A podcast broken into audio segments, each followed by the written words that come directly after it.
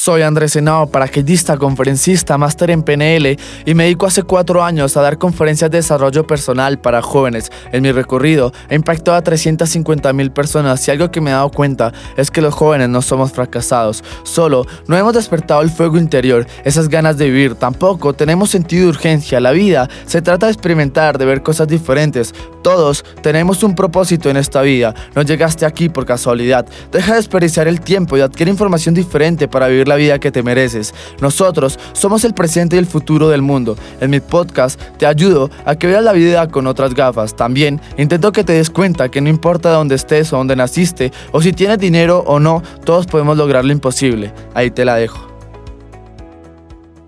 Hey familia, ¿qué tal? Bueno, algo que yo aprendí en mi recorrido es que hay que aprender con personas que tengan paz, alegría y vivan de lo que les gusta. Por eso, hoy estamos aquí con Jorge, que nos va a responder un par de preguntas para que todos nosotros aprendamos de los errores de los demás. Así que bueno, Jorge, mi primera pregunta para empezar esto es, ¿qué hacías antes de dedicarte al Parque Macadamia Bosque Aventura? Pues eh, vivía, vivía en Bogotá, más aburrido que un diablo. Vivía en Bogotá trabajando allá en diferentes cosas.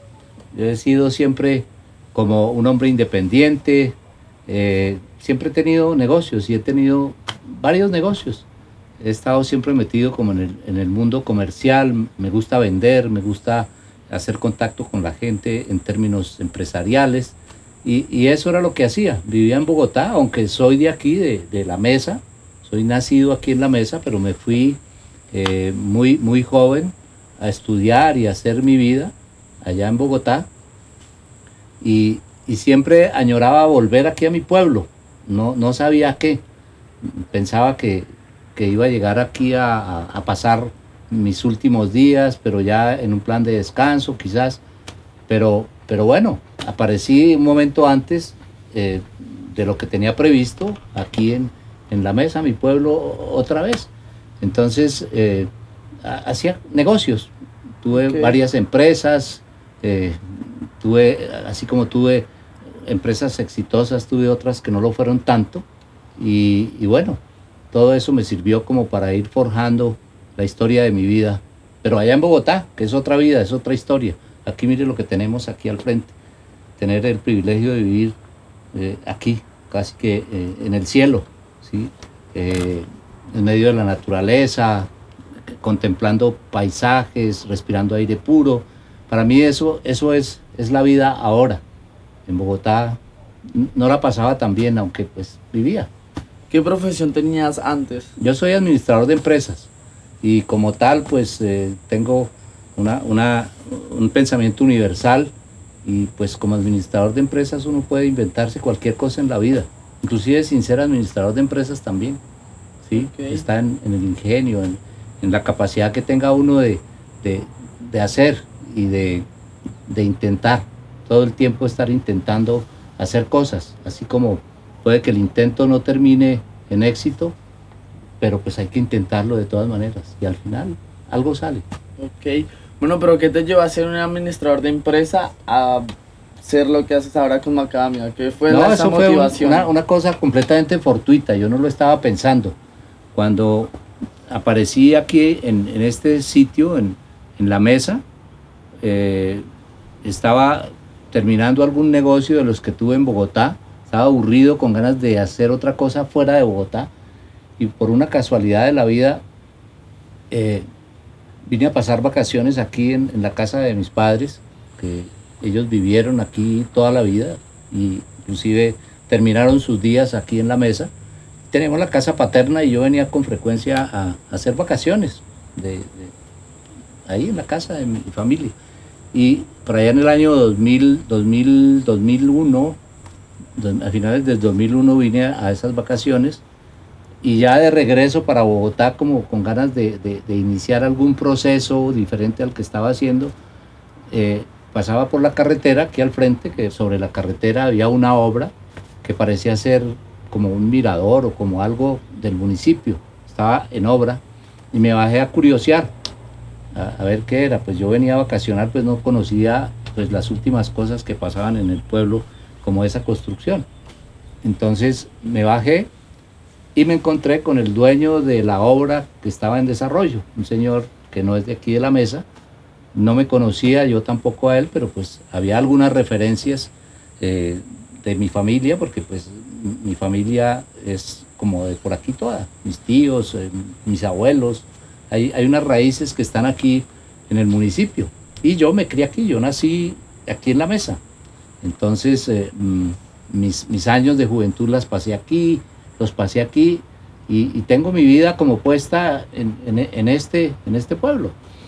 Entonces, me dio curiosidad, me bajé, hablé con el personaje y después de un rato de conversación me ofreció eso que él estaba haciendo, que era una obra que no sabía ni, ni qué iba a hacer ahí. Me dijo, puede ser un, un, punto para vender agua, para vender refrescos, para decir, es un punto sobre la carretera que ahí está. Si quiere se lo, se lo vendo, se lo alquilo, eh, dígame qué quiere hacer. Entonces, pues a mí me gustó la idea de poner eh, un negocio sobre una carretera. A mí me parecía que siempre me pareció que era una buena alternativa, ¿sí? Y casi que ese mismo día resulté haciendo negocio con el hombre. Casi no le dije que sí ese día porque me dio pena o, demostrar demasiadas ganas, de pronto no era conveniente. Entonces dije, déjeme, déjeme unos días para pensarlo y, hacemos algo. Pero casi que ese día mismo supe yo que ese negocio iba a ser para mí, que ese sitio iba a ser para mí. Y, así fue, dejé pasar dos o tres días y me fui para Bogotá, volví a los tres días y hablé con el hombre. Dije, estoy listo, ¿qué hay que hacer?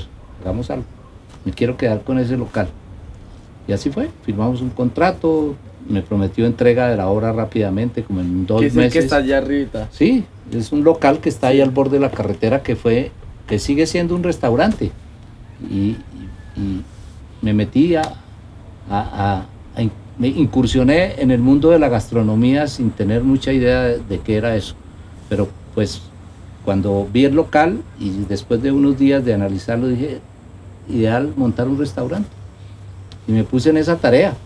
Entonces, el hombre, hicimos contrato y me puse a, organizar un negocio del que pues yo no tenía mucha idea, pero pues tengo visión y tenía muchas ganas de, salirme de Bogotá y, de hacer algo, hacer empresa, eh, una empresa distinta, no sé.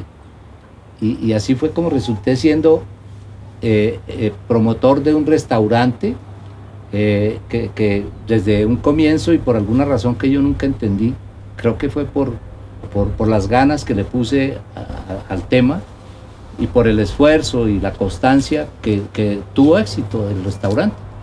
No había mucha competencia en esa época a nivel gastronómico aquí en la carretera, entonces eso me permitió hacer una propuesta interesante y, desde casi que desde el principio fue exitoso el, negocio. Lo pusimos bonito, lo decoramos muy bien, le pusimos un, toque como especial y, marcamos la diferencia con otros sitios que había de pronto, que estaban establecidos desde hace un tiempo y, empezamos a, recibir gente permanentemente y en, eso fue como en un marzo, marzo 22 del año 2002 y, y empezamos vendiendo sin ganar dinero, ni siquiera lográbamos punto de equilibrio, pero a final de año, ya en la temporada de diciembre, se dispararon las ventas y logré sobrepasar el punto de equilibrio y empecé pues a, tener eh, una afluencia de gente masiva que yo no, pues yo quería, y, pero pues de querer a, lograrlo, pues hay una diferencia, sin embargo, se dio el asunto y, a partir de, ese momento, con grandes esfuerzos, porque trabajamos, trabajamos mucho en el proyecto, eh, logramos mm, pues poner el, restaurante en, muy buena condición. logramos recibir hasta en el año 2008-2009 como unas 40 mil personas en el restaurante. Eso era una locura, vendíamos mucha comida y teníamos muy buena clientela mucho esfuerzo, de todas maneras, mucho trabajo, mucha, mucha imaginación, innovación, persistencia, perseverancia. Así salió, así salió el tema del restaurante, que es otra historia que está por ahí. Entre semana, pues esta zona todavía sigue siendo entre semana una zona difícil, esto se mueve muy bien los fines de semana, los puentes, las vacaciones, las temporadas altas de vacaciones, pero entre semana, pues el flujo, el flujo cambia, el flujo eh, eh, era menor, y había días en que decía yo, bueno, y tengo que hacer algo para traer más gente entre semana aquí a, al sitio, pero pues vendiendo comida era un poco difícil traer gente de Bogotá, que era el mercado grande, estamos a, a 50 kilómetros de Bogotá, entonces no es fácil que alguien se venga a un restaurante entre semana a comer. Y por una casualidad también, que son, la vida a veces son casualidades o son oportunidades que, que, aparecen por ahí y uno o las toma o las deja y, y, a veces cuando las deja pierde, ¿sí? Cuando las toma y se arriesga, pues hay buenas probabilidades de ganar. Entonces, no se arriesga, no gana. Exacto. Entonces, algún día estaba viendo televisión y apareció un documental de un modelo turístico costarricense que tiene que ver con lo que ahora es Macadamia, que es un parque de aventura y naturaleza. Eso en Costa Rica está muy, muy bien organizado desde hace como 30 años. Vi el, el, video y dije, esto es, porque además tenía el escenario, que es un bosque aquí espectacular, yo ya lo había caminado y, había, desde pequeñito sabía que, ese bosque existía y que era eh, algo fuera de lo convencional. Eh, estaba pues completamente abandonado, era, era, era un sitio que, el dueño del terreno, que fue el mismo que, me terminó vendiendo todo el, toda, toda esta infraestructura, eh, yo sabía que, que, ese bosque tenía, tenía un encanto. Tenía algo. Tenía algo. Y con el video se me prendió el bombillo y, dije, voy a hacer un parque. Así, de una. Eso es lo que yo quiero para atraer gente de Bogotá y pues ni siquiera hablábamos de en términos de turismo, sino es una oportunidad de negocio. Voy a atraer más gente haciendo otro tipo de actividades que no sea solamente vender comida. Voy a hacer un parque que me permita atraer gente de cualquier parte especialmente de Bogotá, que era el mercado más cercano. Y fue así como, como apareció la idea y sin, pensarlo mucho, eh, contraté a, un par de, de, personajes aquí de la zona. Era el, uno era el esposo de una señora que trabajaba conmigo en la cocina y él venía a recogerla todas las noches. Y algún día le dije, oiga Luis, eh, eh, tengo esta idea, necesito intervenir este bosque para hacer unos senderos. Y que me dijo, listo, Jorge, consígame un pico, una pala, o dos picos y dos palas, y yo traigo un amigo y, que empezamos a desarrollar eso. Y así fue, fue una cosa espontánea, yo ni siquiera lo planeé, fue una oportunidad y empezamos a hacer senderos, a, darle apertura al bosque, porque estaba completamente, eh, eh, pues, inhóspito, era pura maleza, no había senderos, no había nada. Entonces eh, empezamos a abrir camino y, el camino nos llevó a, ir pensando en, en quehaceres. En principio quise dar un, énfasis puramente pedagógico, como ecológico, aprovechando para traer pequeños o grupos de colegios a contemplación pero el modelo costarricense también indicaba que la aventura era interesante, ¿sí? Entonces, y todo fue saliendo así, con los operarios empezaron, oiga, hagamos alguna cosa aquí, que puede quedar un puente bonito o, bien construido. Fueron botando ideas entre todos. Fue saliendo entre todos y, oiga, hagamos algo, tiremos una cuerda de aquí para allá a ver qué sale. A ver quién se cae. A ver quién se cae.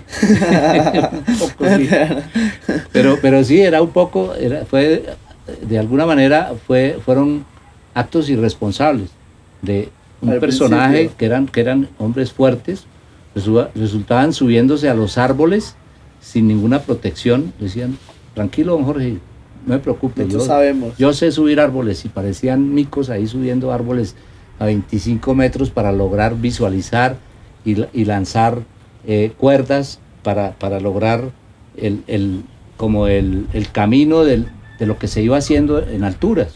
Entonces se subía ahí, como, con una onda llegaba y, una piedra y una cuerda. lo mandaba hasta encontrar el siguiente árbol. ¿Eso hace cuánto fue? Eso fue hace, en el año 2005 empezamos a construir el, parque. Duramos tres años en eso, botando cuerdas, subiendo árboles, pensando, diseñando, comprando materiales, asesorándome, ya me tocó buscar asesorías especializadas, porque hay temas que, tienen que ver como con, seguridad industrial, con, ingeniería, con, estudio de suelos para ver dónde poníamos cada cosa, materiales, pues uno pretende sabérselas todas, pero no se las sabe todas, entonces hay que buscar quién le aporte. Y poco a poco fue saliendo el parque, fue una cosa no planeada directamente como hacen otros empresarios que diseñan proyectos sobre el papel y luego los implementan. ¿sí? Además, pues eso tiene unos costos y tiene unos tiempos y hay intervención de, gente eh, profesional que se dedica a hacer el planito. Yo hacíamos planos, pero muy básicos. ¿no? llamaba al, al sobrino que es ingeniero mecánico, oiga, ayúdenme con un planito ahí para hacer unos pilotes aquí. A ti te salió la oportunidad y la cogiste. Sí, la cogí y empecé a, a, traer recursos humanos y técnicos de donde aparecieran. Entonces, no fue una, un, proyecto completamente diseñado, pensado, estructurado. Lo sentiste y te fuiste. Sí, fue una cosa de corazón, corazón. Aquí en el pueblo y en mi familia me decían que yo estaba loco como suele pasar cuando uno hace cosas fuera de lo convencional. Usted está loco, ese man se va a quebrar. ¿Qué está haciendo allá eh, eh, en ese, en ese churruscal? Me decían algunos. ¿Qué va a hacer allá en ese churruscal? ¿Cómo se...? Tranquilo, yo estaba ya haciendo cuentas de multiplicar mil, dos mil, tres mil, cinco mil por, por otra cantidad determinada. Estabas pensando en grande. Sí, sí, yo, yo cuando, cuando vi el asunto dije, eh, esto es para, pues para hacer cosas especiales. Entonces, tranquilo, yo voy, voy por, por una, una cosa interesante. Pero ya tenía mis años y ahora tengo un poquito más, pero, pero todavía pues, tenía mucha energía y yo dije, tienes, tienes. me he venido todavía, tengo energía y ganas de fregar en este mundo. Entonces, eh, así fue. Dediqué tres, cuatro años con el negocio del restaurante funcionando en operación fuerte, operativa, mucha gente recibíamos y, al mismo tiempo construyendo el parque. Entonces eh, era mesero, pero también era constructor de, parque. Entonces atendía a un cliente y me bajaba a, ver qué estaban haciendo los obreros. Tal, de todo. ¿sí? sí, cuando uno se pone una meta y un propósito y tiene uno visión empresarial y visión de hacer cosas, pues hay que hacer de todo un poco. Esto, la vida no es fácil. Eh, y en la medida en que uno le ponga ganas, seguro que se, va dando, esa facilidad se va dando. Pero hay que trabajarle duro. Pero muchos años de trabajo fuerte, duro, duro, duro, duro. Pero al final hay unos resultados interesantes. Eh, bueno, Jorge, em, la siguiente pregunta es, ¿cuál fue el mío más grande para empezar esto? Pues un poco eh, me pareció que, que, el tema de, de, infraestructura, esto es una montaña, una montaña, un bosque vivo.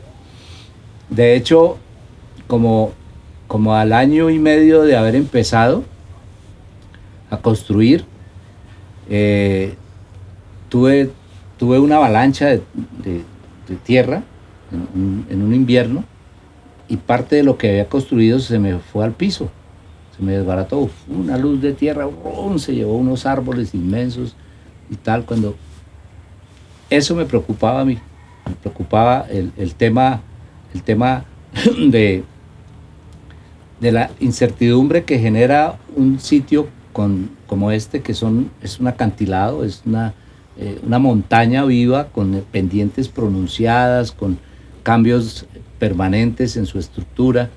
Entonces, ese era mi, gran miedo. Yo decía, meterme en esto y que de pronto se me desbarate, pero poco a poco eh, entendí el territorio, entendí que ahí había una, una infraestructura geológica fuerte. Los estudios de suelos me decían que, que todo se podía hacer ahí porque hay unas rocas inmensas. Esto es, es una estructura geológica muy poderosa. Entonces ya empecé a tomarle confianza, a asegurarme de que, de que todo saliera bien, de inclusive sobredimensionarme en algunas cosas para garantizar la seguridad. Pero ese fue mi gran temor, que esto se me desbaratara. Inclusive pues eso siempre está ahí. Hay unos seguros que cubren riesgos y eso, pero, pero estamos aquí al aire libre, no hay... No, no, hay Confiaste, confiaste en tus capacidades. Sí, y en, en que cuando todo está por darse, se da sin, si uno se pone a pensar en que, en que de pronto no se puede. tanto. Eh, pues Lo no que es para puede. uno es para uno. Algo así, sí. Jorge, la siguiente pregunta es, ¿cuál fue la mala decisión que tomaste en tu vida que te llevó a pagar un precio muy alto, pero te hizo más fuerte? Creo que hay varias, pero, pero la primera y la que me, me marcó como la ruta de, la vida fue haber tomado la decisión de casarme muy joven. Eso me, me cambió de alguna manera, me casé a los 21 años, eh, cuando seguramente todavía no estaba preparado para enfrentar esa, esa, esa contingencia, sin embargo tomé la decisión y bueno, al final todo salió bien, pero fue una cosa compleja, una cosa que modificó de alguna manera toda la estructura que tenía planeada, aunque yo no tenía mucho planeado casarme, pero pues son de las locuras que uno hace cuando está joven, tomar decisiones que no son las adecuadas en los tiempos que no son. Casi que eh, en la vida mm, todo tiene sus momentos. Y, creo que ahí me equivoqué. Me equivoqué porque hubiera podido darle un giro diferente a mi vida, pero al final, pues, pues fue un acierto porque pues, ah, fui, fui abuelo muy joven y eso me ha llenado el espíritu de alegría, de tener unos seres humanos ahí a los que adoro y que, y que forman parte ahora de mi vida y que borran pues algunos malos momentos que se vivieron por, por una decisión. Hubo otras malas decisiones en términos de negocios, tomé decisiones apresuradas, me metía de loco a hacer cosas que, tampoco tenían el, el momento ni, ni, ni- tenía la capacidad para enfrentarlas, porque seguramente no estaba preparado. Pero eso pasa todo el tiempo, todo el tiempo. Y eso es bueno. A mí me parece que- que tomar malas decisiones a veces es bueno. ¿sí? Porque le enseñan a uno, lo construyen a uno, le enseñan a uno a, a- a- a ver el mundo con precaución. eh, y hay que sufrir un poquito en la vida, hay que gozar, pero, pero la sufridera a veces también es buena. Eso salen cosas buenas, de, de los momentos difíciles salen cosas, cosas muy buenas y queda una estructura, un carácter, una fortaleza, una certeza de la capacidad que tiene uno para, pues, para enfrentar la vida. La vida es, es, es de subir y bajar. Hay mucha gente, mucha gente que podrá decir que nunca ha tenido problemas en la vida, pero, pero yo no creo que sean tantas. Todos tenemos momentos difíciles y momentos complejos, Momentos para aprender. pero, pero es parte del aprendizaje, a eso vinimos. Creo que es, es una justificación del paso por la vida, eh, aprender, aprender vainas. ¿no? Yo no sé ni para qué aprende uno tanto, pero eso dicen que hay que aprender. Ok. Eh, ¿Cuáles fueron las actitudes o las cualidades que tuviste que tener tú para crear una empresa como esta tan grande? Bueno, yo creo que todo parte de, de- de alguna manera del ejemplo. Mi papá y toda su, su familia, sus hermanos y la gente que lo rodeaba, eran gente muy trabajadora. Muy trabajadora, gente que se levantaba a las 4 de la mañana y se acostaban a las, a las 12 de la noche trabajando en una cosa y en otra, casi que trabajos muy fuertes. Mi papá eh, era un hombre de campo, Cul- cultivó la tierra, eh, fue caficultor, mm, fue ganadero, fue trabajaba con, con el café, tuvo una, una secadora de café aquí en la mesa. Era un hombre de negocios que yo lo veía trabajar y pues ah, también nos inculcó la disciplina del trabajo desde pequeño. nos, nos, puso a trabajar desde pequeños. No, no era el placer, pues. Algunos amigos eh, la pasaban mucho mejor que yo, eh, porque no les tocaba trabajar tanto cuando estaba pequeño. Pero pues al final eso me, formó, me formó una estructura y una capacidad de trabajo que es lo que creo que es la fortaleza de, de mi emprendimiento, la capacidad de trabajo que tengo. Yo soy un hombre muy, muy trabajador y, y eso es eso es clave. La perseverancia, la persistencia, el trabajo fuerte. Aunque hay teorías que dicen que, eso no es válido, que hay que trabajar más con la cabeza. Yo soy más partidario de que las dos cosas son válidas. Hay que y, un equilibrio. un equilibrio y, siempre el trabajo fuerte da resultados. Siempre. De acuerdo. Eso es, es una, una ley, una, una ley universal. Si usted trabaja, los resultados, el resultado es el éxito obligatoriamente. Eso de que la suerte y eso, no sé, el trabajo. Em, bueno, esta pregunta ya va más como más empresarial y es, ¿hay que ahorrar o hay que, em, hay que ahorrar o, ¿cómo se dice? Endeudarse. Hay que ahorrar o endeudarse para crear un proyecto. Yo, yo soy partidario y eso lo aprendí después de que, y, y eso lo pregonan algunos empresarios colombianos que son destacados y, pregonan, inclusive no solamente colombianos, en la medida en que usted no tenga que acudir a agentes externos para financiar sus proyectos, usted trabaja más tranquilo. Hay que hacer que la caja, la caja esté siempre ahí. El ahorro es importante, el guardar. Hay gente que hace emprendimiento y en las primeras de cambio cree que cogió el mundo a dos manos y se ponen a vivir una vida que todavía no les corresponde vivir, gastando plata que todavía no deben gastarse. Entonces se pone a darse la gran vida, a comprar carros lujosos, a, a, viajar.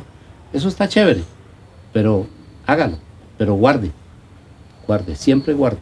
Y guarde más de lo que, de lo que, muchísimo más de lo que se gana. Por ahí leía un libro en estos días, en alguna frase decía, lo ideal es que usted tenga dos trabajos.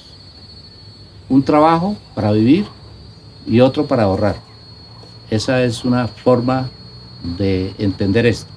Siempre guarde. Y si usted guarda, no tiene que acudir, no tiene que pagar intereses, no está estresado porque lo van a venir a cobrar. Tal, guarde. Que en algún momento eso le va a dar unos resultados espectaculares. En este momento, por ejemplo, que estamos viviendo la pandemia, el que no ahorró se, desapareció, se jodió, así es, así es sencillo. Y buena parte de las empresas que se fueron a pique, que ya están fuera de competencia, fue porque no tuvieron la reserva para poder enfrentar una situación, en este caso la pandemia, pero, pero puede ser cualquier otra, cualquier otra, un, un revés económico mundial, una catástrofe, qué sé yo, todo está dentro de lo posible. Usted, pero si usted tiene el ahorrito, usted está tranquilo. Entonces yo sí invito a la gente y a la, gente joven especialmente. Ok, vivan la vida, disfrútenla, pero siempre, siempre guarden, siempre guarden. Hay que guardar. Eso es la clave del éxito de, de una empresa. Es el ahorro, la precaución. Eso es. Bueno, Jorge, me encanta lo que dices, estoy totalmente de acuerdo contigo. Me encantó esa la de un trabajo para para, el ahorro y el otro para vivir. Eso es lo ideal, pero no lo había pues, pensado pero, así. Pero pues se puede hacer, es una analogía, pero igual, si gana un, dinero, ahorre y viva tranquilamente. ya llegará el momento de vivir chévere, de vivir cuando ya tenga todo listo, hágalo. Si llega un millonario ya mismo y te ofrece 3 millones de dólares por el parque, ¿qué harías? No sé, le digo que se los ofrezca a otro. Yo, yo vivo muy contento con lo que hago. Eh, la plata, pues, eh, me, puede, me podría deslumbrar, pero para mí este es mi proyecto de vida. De pronto no sabría qué hacer con esos 3 millones de dólares. No sabría qué hacer. De pronto me enloquezco y desaparezco más rápido de este mundo de lo que está previsto. Entonces yo, yo no, esta es mi vida, este es mi proyecto de vida, esto es, eh, como que, si con esa plata, pues dice uno, no, me dedico a, vivir de la renta, pero qué aburrida la vida vivir de la renta. Yo no, no la consigo. Hay otros que quizás sí. O sea, tú me estás queriendo decir que tú hiciste este parque no por dinero. No, no, eso llegó después. Eso fue por, por las ganas de hacer cosas. Uno en la vida hace cosas y la consecuencia a veces es ganar dinero. Hay quienes duran toda la vida haciendo cosas y no, no logran el éxito financiero.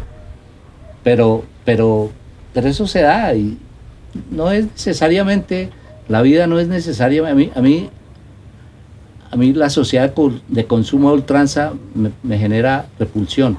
Que la gente viva solo para comprar cosas, a mí eso me parece, no, no sé, que tenga que vivir estrenando el último modelo de carro. Esa vaina a mí me parece que... Muy interesante, me encanta, me encanta ese pensamiento porque a mí me contaron, y no sé si se puede decir, pero a mí me contaron que esa historia es real. Sí, sí, hubo gente, inclusive cuando el restaurante empezó, eh, vino algunas personas a ofrecerme sociedades, franquicias, me ofrecieron dinero por el restaurante y yo decía, no, si apenas estoy empezando, yo no, yo voy para adelante, yo no quiero, no quiero ni socios, ni quiero... Que ya trabajar por un proyecto. Sí, no, no quiero que me distraigan en cosas, perdí el norte, me pongo yo a recibir un socio o a vender y bueno, y otra vez, cuando yo sabía que el éxito ya estaba por ahí, entonces yo no, no, no, era, era mi proyecto, mi vida estaba ahí en juego, ya pues ya había pasado unos años y ya, ya tenía estructura, eh, como para pensar que lo mejor era seguir trabajando. ¿Crees que el dinero es importante y da felicidad? Pues sí es importante, pero la felicidad está por aquí adentro. Hay que estarla buscando todo el tiempo porque es esquiva. Ella va y viene. Yo creo que hay una palabra que yo, que yo digo que, que se parece a la, la, la, felicidad y es, es como la contentura, estar uno contento. Es que la palabra felicidad es muy grande para decir, es que yo soy feliz. No, yo estoy contento con la vida. ¿sí? Tengo mis momentos de felicidad. Y el dinero no, no es. Yo creo que lo, más chévere es poder hacer uno algo por otras personas. En este caso, en el mundo empresarial es hacer algo para que la empresa prospere y tener la capacidad de hacer algo con su empresa por otras personas, generar empleo, generar un modelo económico como lo que yo hice, generar un, modelo económico que es que ha sido multiplicado por otros y que ha generado riqueza para otros con el modelo que, aquí eh, manejamos. De aquí nacieron como 10 sitios similares a este en la región. Somos referentes. A mí me parece que eso es mejor que, que la plata, que le digan a uno que tiene plata, qué feo que le digan a uno, oiga, usted hizo algo por otros seres humanos, me parece, una huella. me parece mucho más válido y mucho más eh, satisfactorio, eh, justifica plenamente el paso por, por, este mundo, ayudar a otros seres humanos. A mí eso me mueve, ¿sí? Y si con mi ejemplo logro eso, con lo que yo hago, espectacular, me doy por bien servido por, por el paso por este, por este mundo. Si nos devolvemos cuando tú tenías 16 años, ¿qué le dirías a esa persona? ¿Qué consejo le darías? Yo le, diría que, se prepare, que lea, que lea. La lectura enriquece, la, lectura fortalece. Eh, lastimosamente creo que se está perdiendo eso. Pero yo, yo nunca fui el mejor estudiante, pero siempre me gustó leer. Y de ahí creo que sale parte de toda esta estructura mental y empresarial que tengo, de mis lecturas, de la reflexión, de la capacidad que tenga uno de, de, asimilar y, de, de, analizar situaciones a través del, del, conocimiento. Yo creo que eso es clave. Hacia los pelados, yo les digo a la gente joven, lean, pero no solamente, no lean las cosas que aparecen en el celular que son, son interesantes, pero no enriquecen no dan conocimiento, ni, ni, mucho menos eh, pues, enriquecen el espíritu, no sé, eso me parece todo superficial. Pero la lectura, la lectura, el aprendizaje a través de, yo creo que buena parte de los hombres exitosos en el planeta siempre han tenido que, que eh, estudiar. Tú estudiar. lees y haces ejercicio también, ¿no? Soy, soy deportista, he sido deportista toda mi vida.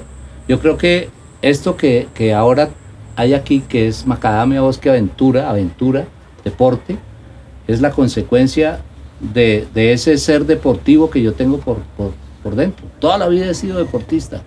Fui basquetbolista, juego tenis, nado, troto. La bicicleta no me gusta porque me parece que es un poquito inestable, igual que la moto, pero, pero todo lo que tenga que ver con deporte todavía. Ahora tengo una bicicleta estática por aquí y hago una hora y media de, de bicicleta unas cuantas veces a la semana y a pesar pues de mis años me conservo todavía vital y, y pienso que el ejercicio es, es clave para mantener uno eh, el espíritu en buena, en buena posición. Entonces Claro. la invitación es ejercite la mente a través de la lectura y haga ejercicio toda la vida. La, el sedentarismo genera todo menos bienestar. Si se quieren ver así cuando tengan 90 años, ah, hagan ejercicio. A eso aspiro. No dejarse uno coger ventaja de, de la vida, ni de, ni- ni- de la apatía, pues. Usted se mantiene eh, vivo haciendo, haciendo cosas que lo hagan sentir vivo. Por ejemplo, yo, yo tengo 40 años, dos hijos y, y me mantengo firme. Sí, sí, Hago sí. mucho ejercicio. Sí, ya lo creo. no tenga los hijos cuando sea tiempo. Eh, por ahora, si algo lo, lo admiro desde que supe de usted hace un tiempo, es, es, es decir, yo hubiera querido ser, a los 19 años que tiene usted, hubiera querido ser usted, ¿sí? Con esa estructura, con esa, con, con esa capacidad que tiene de comunicarse con la gente y de hacer cosas. Usted a los 19 años ya está haciendo cosas por usted mismo, solamente con eso. Seguramente que ha hecho algo de lo que, de lo que yo digo. Se preparó, ha hecho, sé que ha hecho cursos de una cosa, es inquieto, es, de- es que paracaidista, usted, no joda, eso es un riesgo berraquísimo. Yo nunca he hecho paracaidismo, he hecho otras cosas, pero, pero a uno a los 19 años tener un certificado de paracaidista, eso me parece que es ganador. Y ese ejemplo de vida, y ese ejemplo de vida que usted está generando para otros, yo hubiera querido tenerlo a sus 19 años y me hubiera comido este mundo de otra manera y antes. Pero bueno, a cada quien nos toca un tiempo. Gracias, Pero lo gracias. felicito y me alegra tenerlo aquí en Macadamia Bosque Aventura, generando una propuesta diferente para, para el parque y para, para la vida de otros seres humanos.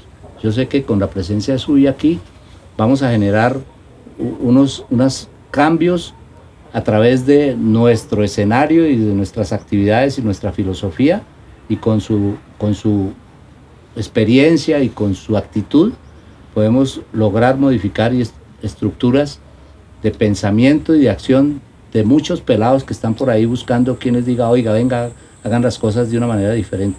Falta moverles el piso y eso lo hace usted. Yo a veces lo hago también. Gracias, gracias. De verdad que escucharte a ti diciendo esas palabras es una motivación más. Es como, papi, actívese más. Hacerle pues que la vida está para vivirse. Ahí está. La vida, pero haciendo, haciendo. No quedándose sentado en un escritorio detrás de un computador. Eso es bueno, pero a raticos. Hay que hacer cosas. Hay que hacer experimentar. cosas. La vida, experimentar. la vida yo Sí. tengo una filosofía que es la vida se trata de vivir experiencias. Exactamente. Así es. Sí. Lo único que nos vamos a llevar de aquí son las Sí, experiencias. sí, y es desligarse uno un poco de, de no, no es que diga yo que no le hagamos caso a los, a los, a los padres que de alguna manera siempre quieren el bien de uno, Siempre se pero que lo dejen carta. volar a uno, que lo dejen volar, que le dejen volar la imaginación, la creatividad, la libertad, me parece que es un bien súper preciado, la libertad de movimiento, de expresión, de, de ver el mundo no con los ojos de ellos, sino con los ojos de uno que está empezando a vivir. Eso me parece que es, es, es un mensaje que, que debemos eh, como Llevar a cabo. llevar. ¿sí? Uf. Oiga, papás, dejen a sus hijos vivir, déjenlos vivir, déjenlos pensar, déjenlos ser. Control, pero dejen vivir, Suéltenlos. suéltelos. Y eso es usted. A usted lo dejaron de hacer, yo sé que a usted lo dejaron hacer y por eso es lo que es. Sí, no, a mí me dejaron vivir. Me Exacto. dejaron, no me encerraron en el statu quo que todo el mundo anda. Ujú. Eh, quiere ponerse arete, póngase arete. Quiere vivir con gorra, póngase gorra. Vístase como quiera. Eso me ayudó a ver el mundo diferente, me ayudó a experimentar cosas diferentes, a actuar diferente, a ver un problema no grande, sino muy fácil de solucionar. Son pequeñas cosas que, bueno, eso lo podríamos tocar en otro tema. Sí. Y yo te quiero hacer la última pregunta ya para finalizar. Ya que está esto, lo están viendo todos los jóvenes de más Colombia, vamos a Ojalá. decir. Em, ¿Qué consejo le darías ya para finalizar a ellos? No, pues que, se, que, que trabajen duro, que se preparen, que, que esto que estamos hablando sea un ejemplo. La vida, la vida es corta, ya después de que uno pasa unos años dice, mierda, esto pasó muy rápido, ¿sí?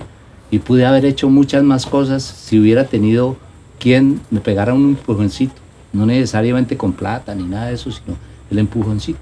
Ese, ese, yo, yo digo que ese, como el secretico, como la magia que, que, que con un empujón bien dado en el momento oportuno, puede uno generar una magia en el ser humano que lo haga pensar que la vida vale la pena vivir.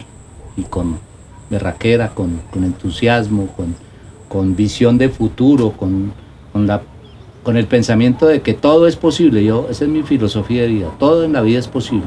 Todo. Todo lo bueno y todo lo malo. Es posible siempre que uno quiera. Uno Hasta lo bueno y lo malo. ¿sí? Todo es posible. Entonces, esa puede ser eh, como la, la, el cierre. Todo es posible en esta vida. Todo es posible. En la medida que creamos que es posible. Así bueno, Jorge, muchísimas gracias por habernos acompañado en este módulo. Para todos los jóvenes, si queremos tener más a Jorge en otros episodios, coméntenos aquí, les vamos a dejar la casilla. Así que bueno, Jorge, salud por esto. Salud. Magila, güey. Magila, güey. Que viva Macadamia Bosque Aventura, que vivan ustedes, que viva la vida. Así es.